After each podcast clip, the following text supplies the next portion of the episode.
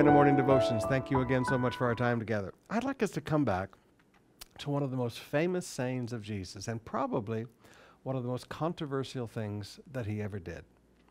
John chapter 7, beginning with verse 37. On the last day of the feast, the great day. This is the this is the culmination of all of the religious liturgy of this time. I mean, this is it is a beautiful pageantry and it culminates with the high priest pouring out a glass of water as a drink offering before the Lord.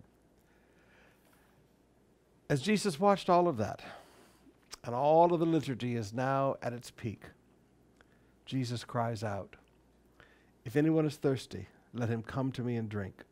Whoever believes in me, as the scripture has said, out of his heart will flow rivers of living water. Now, this he said about the Holy Spirit whom those who believed in him were to receive.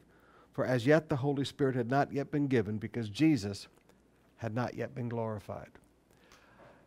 Religion is never going to satisfy you. I don't care how beautiful the liturgy, I don't care how beautiful the song, I don't care how beautiful the light show and the singers and the costumes and the pageantry and the backdrops. It, it seems that the less of the Spirit we have, the more of the beautiful pageantry of liturgy that is required. Let me say that again.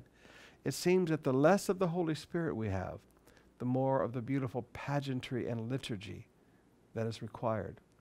Jesus just stood there and interrupted the whole thing because he understood this liturgy, this pageantry. None of, none of this has anything to do with, with the law of God. None of this has anything to do with, with God changing people's lives.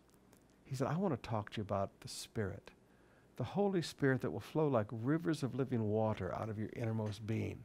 He said, but that only comes when you turn away from the liturgy and you come to me.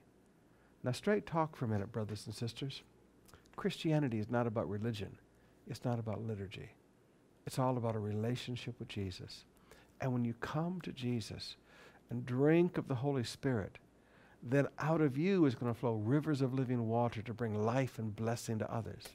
Please Never, never look at the beauty of the music, at the beauty of the pageantry, and the beauty of the liturgy, and think that that has anything to do with a changed life. What has to do with changed lives is the work of the Holy Spirit. Come to Jesus and receive the Spirit.